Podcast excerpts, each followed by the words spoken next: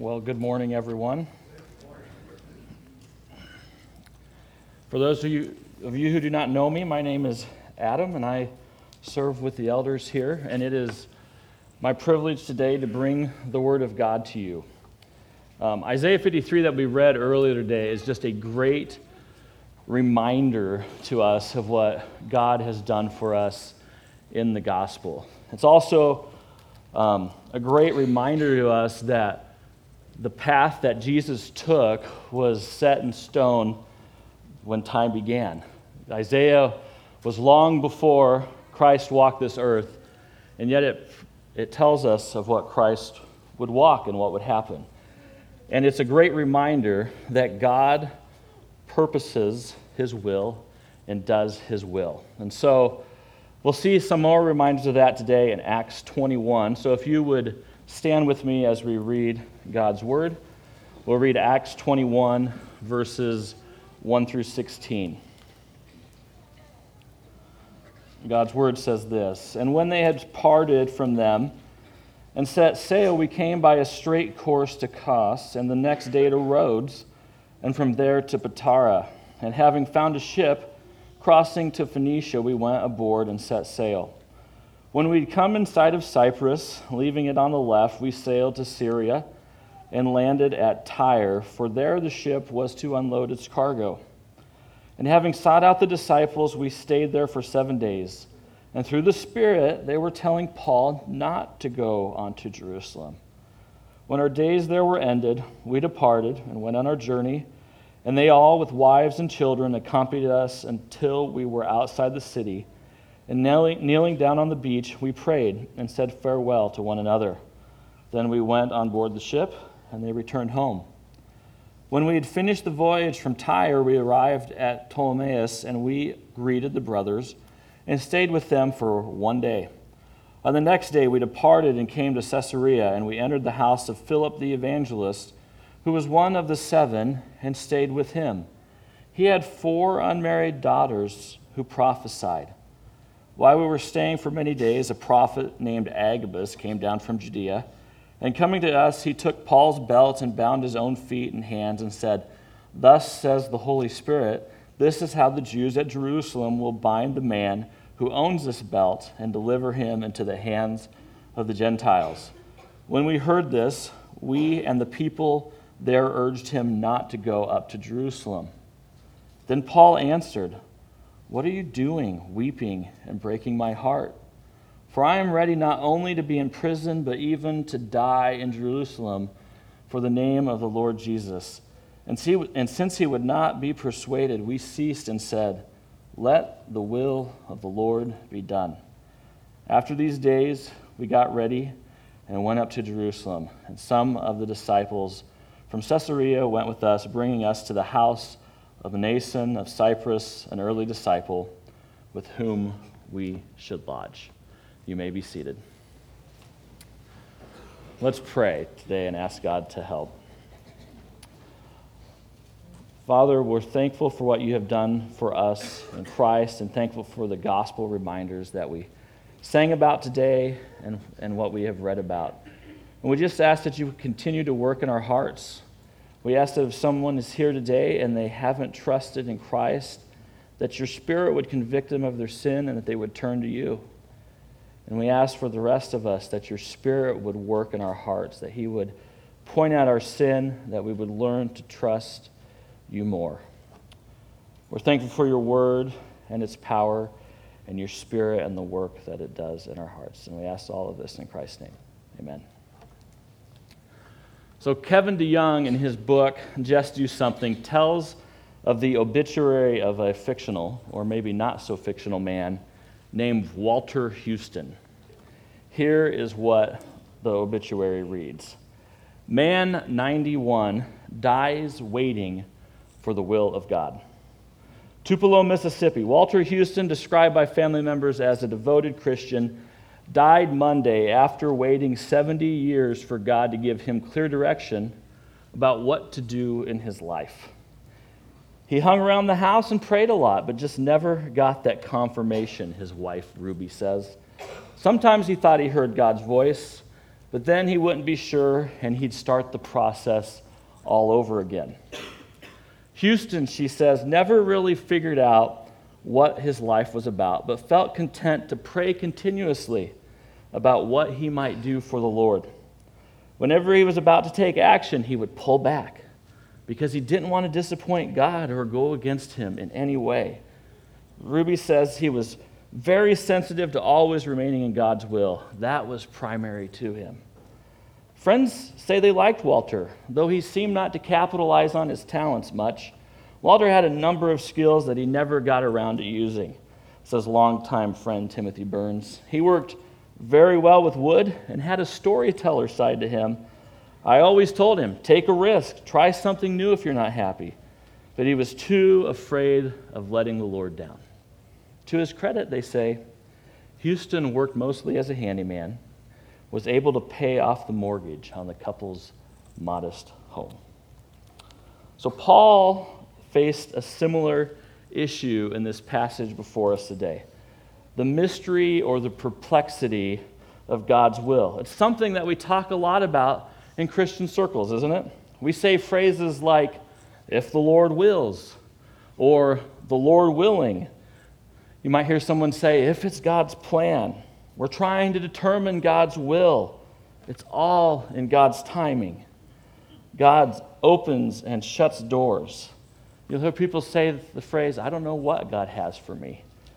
Even in verse 14 today, these disciples say, Let the will of the Lord be done.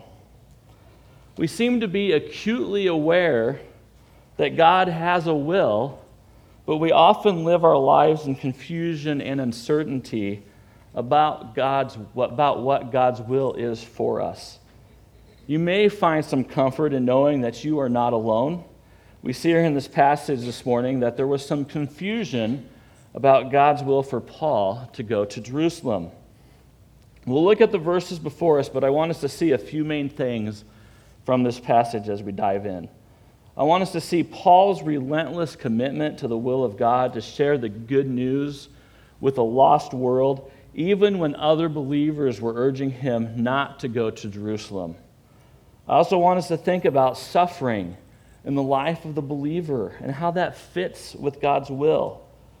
And lastly, I want to remind us of the hope found in the good news of the gospel the good news that Jesus died to secure for you and me, and the good news that Paul was willing to die for in order that people would hear it. So we see in the first three verses here of chapter 21 the route that Paul was trying to take back to Jerusalem. Luke is giving us real history here as it's happened. We see this voyage and this route that Paul takes. Our ESV here uses the word parted in verse 1. Jim touched on this some last week about the intensity of the departures when Paul's friends know where he is headed. Several translations use the phrase torn ourselves away from them instead of the word departed to help to help show the intensity of this departure. These are, these are emotional times for everybody that's involved here. Put yourself in their shoes. Think of your most dear friend telling you he is going to head someplace, that he might be killed. This is hard stuff here, and these, these people love Paul. Paul was the one who had brought them the good news. Paul was the one who had led them and taught them. He was an important figure in their lives who they, who they respected and who they loved. And now it's time for Paul to leave. And as far as they were concerned, he was leaving for the last time. So Paul leaves, and they eventually end up in this city called Tyre, which I don't know if that's where Goodyear started or not, but it was a city called Tyre, which is a city in Lebanon. It's about 100 miles away from Jerusalem, 100 miles north. So it'd be about where Yankton, South Dakota is from us. They stop here because the ship needs to unload its cargo, and we see that in verse 3. Now, this is where things start to get a little strange here. A few months ago, when we were getting the schedule together for the, the summer preaching schedule, and Acts 21 fell to me, I read the first three verses, and I was like, okay, I think I, I, think I understand what's happening here. Um, I got to this verse, and I was immediately wishing that I had been assigned a different passage. So, so what in the world is going on here? Has the Apostle Paul been refusing to listen to the voice of the Holy Spirit this entire time? Has he been so determined to go to Jerusalem that he's made all this up?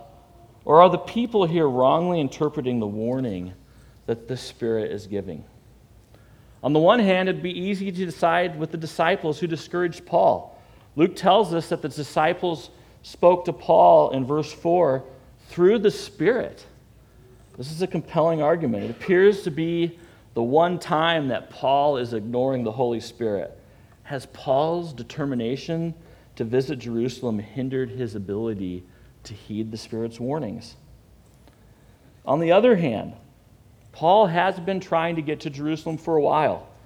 Back in chapter 19, verse 21, we read that it was in the Spirit that Paul resolved to go. Chapter 20, verse 22, it says, Paul told the Ephesian elders that he was constrained by the Spirit to go. In verse 23 there, we see that Paul had that the Spirit had already warned Paul that dangers awaited there, but that never discouraged him from going. This narrative really is kind of perplexing, isn't it? Let's talk for a few minutes about the Lord's perplexing providence. It's clear that the Holy Spirit is warning Paul, but is Paul supposed to go to Jerusalem, or is he supposed to prepare for the suffering that awaits? Or is he supposed to avoid going there, or is he supposed to prepare for the suffering? What's more likely, that Paul is ignoring the Holy Spirit for the first time? or that the disciples are misunderstanding the purpose of the warnings. In other words, in verse 4, is this, the, is this the case of the Holy Spirit saying, Paul, you better not go to Jerusalem? And Paul just saying, I'm going to go anyways? Or is there more to it than that? If you read Christians who have thought about this question and researched it over the years, you come up with different answers. One commentator that I read who has thought about it very deeply, he said that as good of a man as Paul is, he's a flawed man. And his zeal for his countrymen overrode his zeal to obey God. He became blinded to God's leading at this point by the Spirit. And in his view, Paul was disobedient, but God worked through it. On the other hand, there are some who would look at this and say, well, it's possible that's what hap- that what is happening here is that the Holy Spirit has told these disciples what awaits Paul and these disciples have then taken it upon themselves to interpret this as Paul shouldn't go to Jerusalem. You could look, for example, at Paul's previous sensitivity to the leading of the Spirit, that every time we see prior to this, when the Holy Spirit says, Paul, don't go someplace, Paul says, okay, I'm not going to. So why would he, why would he change now? You might also ask why, as you look at the events of Paul's journey to Jerusalem, why does it parallel so closely to the events in Jesus' life in going to Jerusalem to the cross? There's a lot of comparisons here. And some people say, well, it's actually comparison. Some people say, well, it's actually contrast. And there's people who debate this. Was Paul obedient? Was Paul disobedient? At this point, there are perplexing questions about that. Personally, I think Paul is walking in obedience, particularly when we look back at previous chapters where Paul is talking about wanting to go to Jerusalem, not counting his life dear to himself so that he would finish the race with joy and ministry which he had received from the Lord. But there are people who believe otherwise. Either way, how good God is working, sometimes it isn't immediately obvious to us, is it? Sometimes we're perplexed. Sometimes we're confused. But this is the path that the Lord has for Paul to walk. Why is everyone trying to stop him? And we're not talking about people who are enemies of the gospel, we're talking about people who are friends of the gospel. As we continue on, we see down in verse 8 that the voyage continues. They come to the house of Philip. Philip here is called an evangelist. Earlier in Acts, he's actually one of the seven deacons who were chosen. Philip has four unmarried daughters who prophesied. We're not told anything, but that they prophesy. However, we are told that Agabus comes down from Judea and he prophesies. Agabus, we've already encountered earlier in Acts. Paul worked with him previously in getting relief for believers that were in need. So let's look at Agabus' prophecy in verse number 11. It says, In coming to us, he took Paul's belt and bound his own feet and hands and said, Thus says the Holy Spirit, this is how the Jews at Jerusalem will bind the man who owns this belt and deliver him into the hand of the Gentiles. So, again, is this something that's trying to stop Paul, or is this something that's trying to prepare Paul? Why would God have Agabus tell him this if Paul already knew it? There's questions like this that arise. There are some, by the way, and, and I need to mention this, there are some who look at this and they say about Agabus, here is an example of how in modern prophetic revelation the prophets can get some things right and some things wrong. And that's how some people excuse some of the errors in the modern Pentecostal and charismatic movements. This is not a case of that. Agabus here is speaking by the Spirit, but he doesn't get it wrong. Here's where some people think that he gets it wrong because Agabus says that the Jews at Jerusalem will bind this man and deliver him into the hand of the Gentiles. But you read later that it's the Romans who put chains on Paul. Well, here's the reality. What happens later in this chapter is that the Jews seize Paul and are trying to kill him, and more than likely they would have bound him or restrained him in some way as they're trying to kill him. They hand him over to the Romans when the Romans come because they have no other choice. It's not a matter of the Holy Spirit giving imprecise prophecy or Agabus getting part of it right and part of it wrong. When we look at this and we think about it, it seems like a strange way for events to unfold, doesn't it? What's going on in this passage? What also stands out is what Paul says in verse number 13. Acts 21 13 says, Then Paul answered, What are you doing, weeping and breaking my heart? For I am ready not only to be imprisoned, but even to die in Jerusalem for the name of the Lord Jesus. But the story doesn't get any less complicated. Paul comes to Jerusalem eventually. He's received well by the Jerusalem church. He tells them what God has done, and they glorify him. But ultimately, we know that things take a turn later for Paul, don't we? It seems to be a very perplexing thing. Yet, if Paul did not go on to the temple later on in Acts, he would not have been grabbed by the Jews there. If he wasn't grabbed by the Jews there, he wouldn't have been rescued by the Romans. If he hadn't been rescued by the Romans, he wouldn't have been put into Roman chains. And if he had not been put into Roman chains, ultimately he would never have reached Rome. But even though we see in, Paul, in Paul's life how God has worked all of this out, how God used even this to bring the gospel to Rome so that Paul was, was able not only to preach to his own countrymen, but also to preach to those in Rome we still might ponder and wonder why it must have happened this way. Could not there have been an easier way for Paul and the gospel to get to Rome? So we also at times will walk in this path of God's providence that doesn't immediately make sense to us. I immediately thought of the cross when we were reading this passage and the path that Christ took to save his people the way that God works often makes the least sense to us, doesn't it? Think of all the things that Christians get from the cross that don't make sense at the face value of it. We get life from death, we get pardon from penalty, and we get justification from judgment. The longer we walk and the more that we see God and how God is moving in us, and our circumstances that He's bringing into our lives, the, the more we're confronted with the truth that's expressed in Isaiah 55. For my thoughts are not your thoughts, nor are my ways, nor are your ways my ways. For as the heavens are higher than the earth, so are my ways higher than your ways, and my thoughts than your thoughts. Or as Proverbs says in Proverbs 20, verse 24, a man's steps are of the Lord. How then can a man understand his way? The path of providence is perplexing. We won't get it all. In fact, there's going to be times in our lives where we just can't seem to figure it out. God's providential plan was perplexing for Paul, just like God's providential plan can be perplexing for us. But not only that, you'll see here in Acts that God's providence can sometimes be painful. What happens in Paul's experience? Well, we've, read, we've already read some of the pain that Paul has experienced in the book of Acts, but we know what happens. Paul eventually dies at the hands of the Romans, but we, but we read several accounts of, of pain and problems that Paul faces in the New Testament.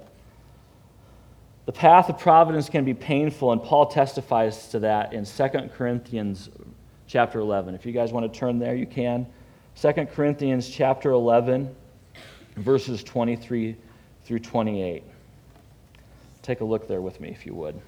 2 Corinthians 11, verses 23 through 28.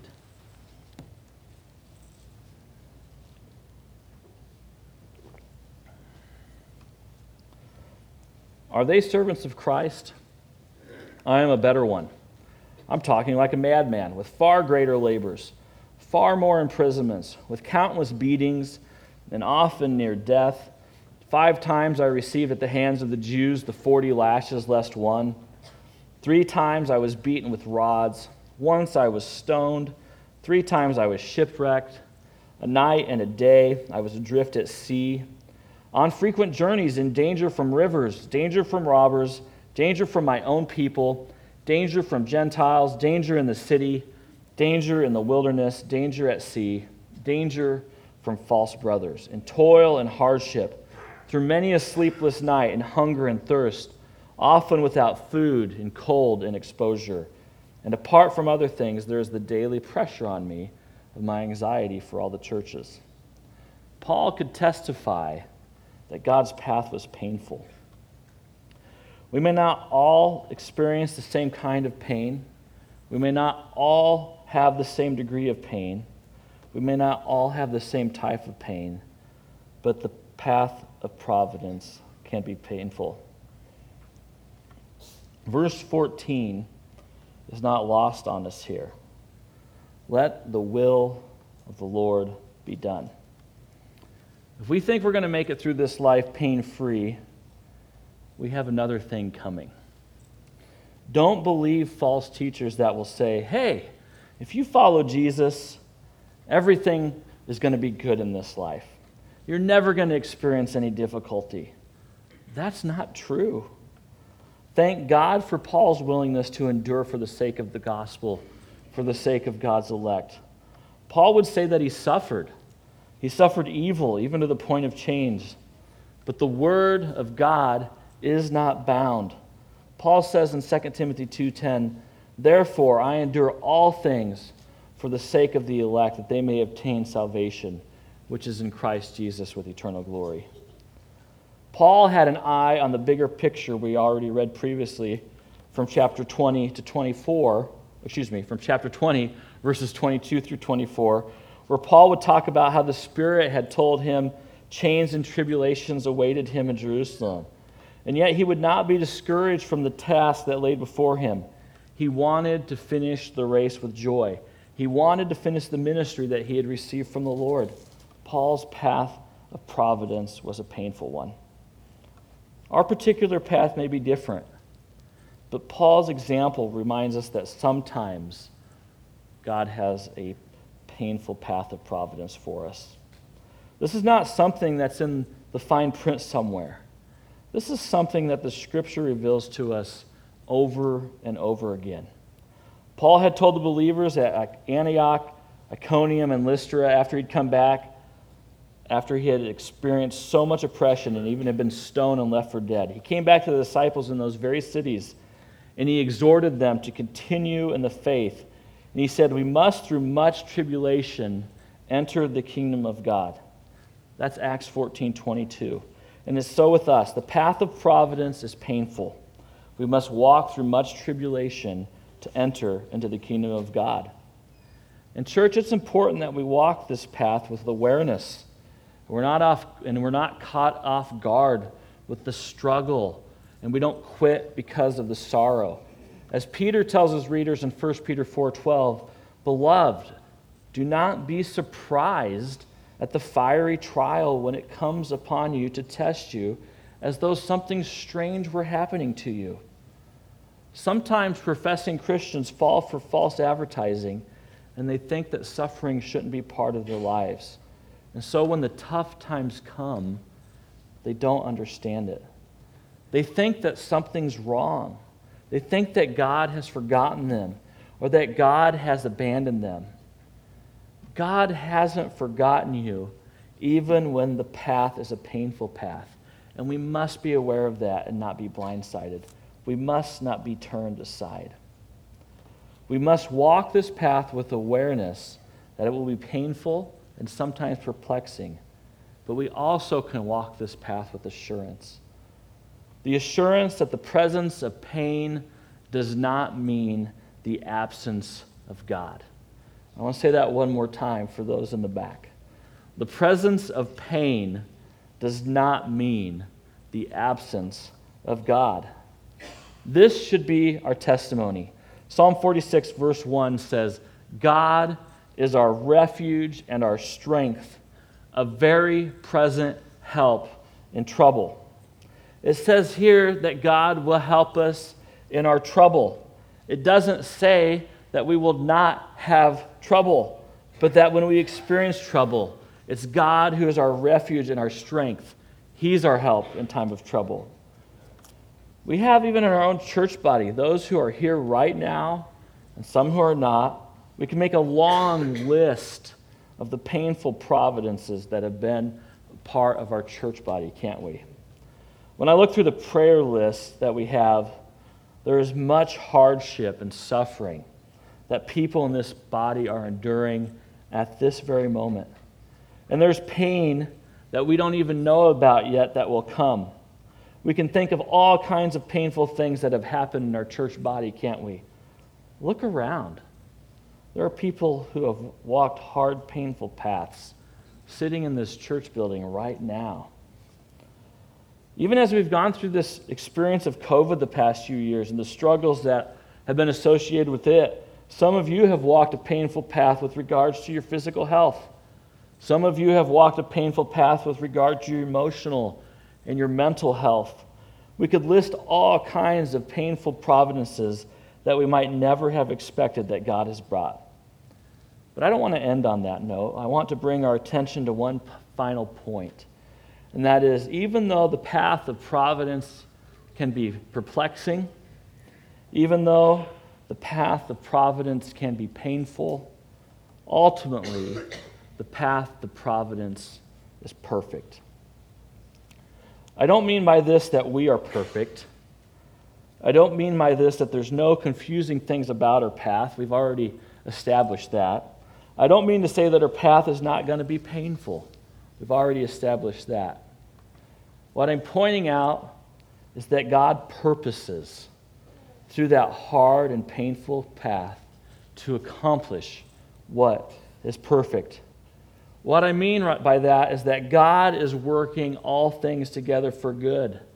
Romans 8:28 says, "And we know that for those who love God, all things work together for good for those who are called according to his purpose." One of the things that we can be confident in is that God, in those confusing and those painful times, is working his will. He's working all things for good. He's in the process of making you and me more like Christ. He's preparing us for heaven. I do not mean that the path is never perplexing or painful, but we do know that God does all things well. Mark 7:37 tells us that Jesus has done all things well. And when we get to heaven, this will be our testimony as well. None of us will reach heaven and will look back and be second guessing our Savior. None of us will look back second guessing His providence. Though now we might be very perplexed and very confused about what's happening, now we will be experiencing some type of pain now, be, now it may be confusing and we can't figure out why God is doing what he's doing, but we can know that God was and is accomplishing his purpose. He accomplished his purpose in the life of Paul, he accomplished his purpose in the life of Christ, and he's accomplishing his purpose in our lives as well. One of the amazing things that we've seen as we look at God's providence in Acts is that God, even in these perplexing and painful times, is moving to grant the desire of Paul's own heart to preach the gospel in Rome. He does all things well. We see in the life of Paul that God's providence is perfect. But what I mean by this is that his way is perfect. Psalm 18, verse 30 said, As for God, his way is perfect. The word of the Lord proves true. He is a shield to those who trust in him. So, this really brings us to this point. Paul goes through this perplexing providence, this painful providence.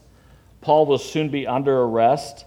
What's going to happen and unfold as this story continues is he's going to have the opportunity to speak to his fellow countrymen, and they're going to reject him and the gospel. In chapter 23, they're going to put a plot against him to try to kill him. Paul's going to face all kinds of false accusations, but you know what? God is working out his purpose in Paul's life, just like God is working out his purpose in your life.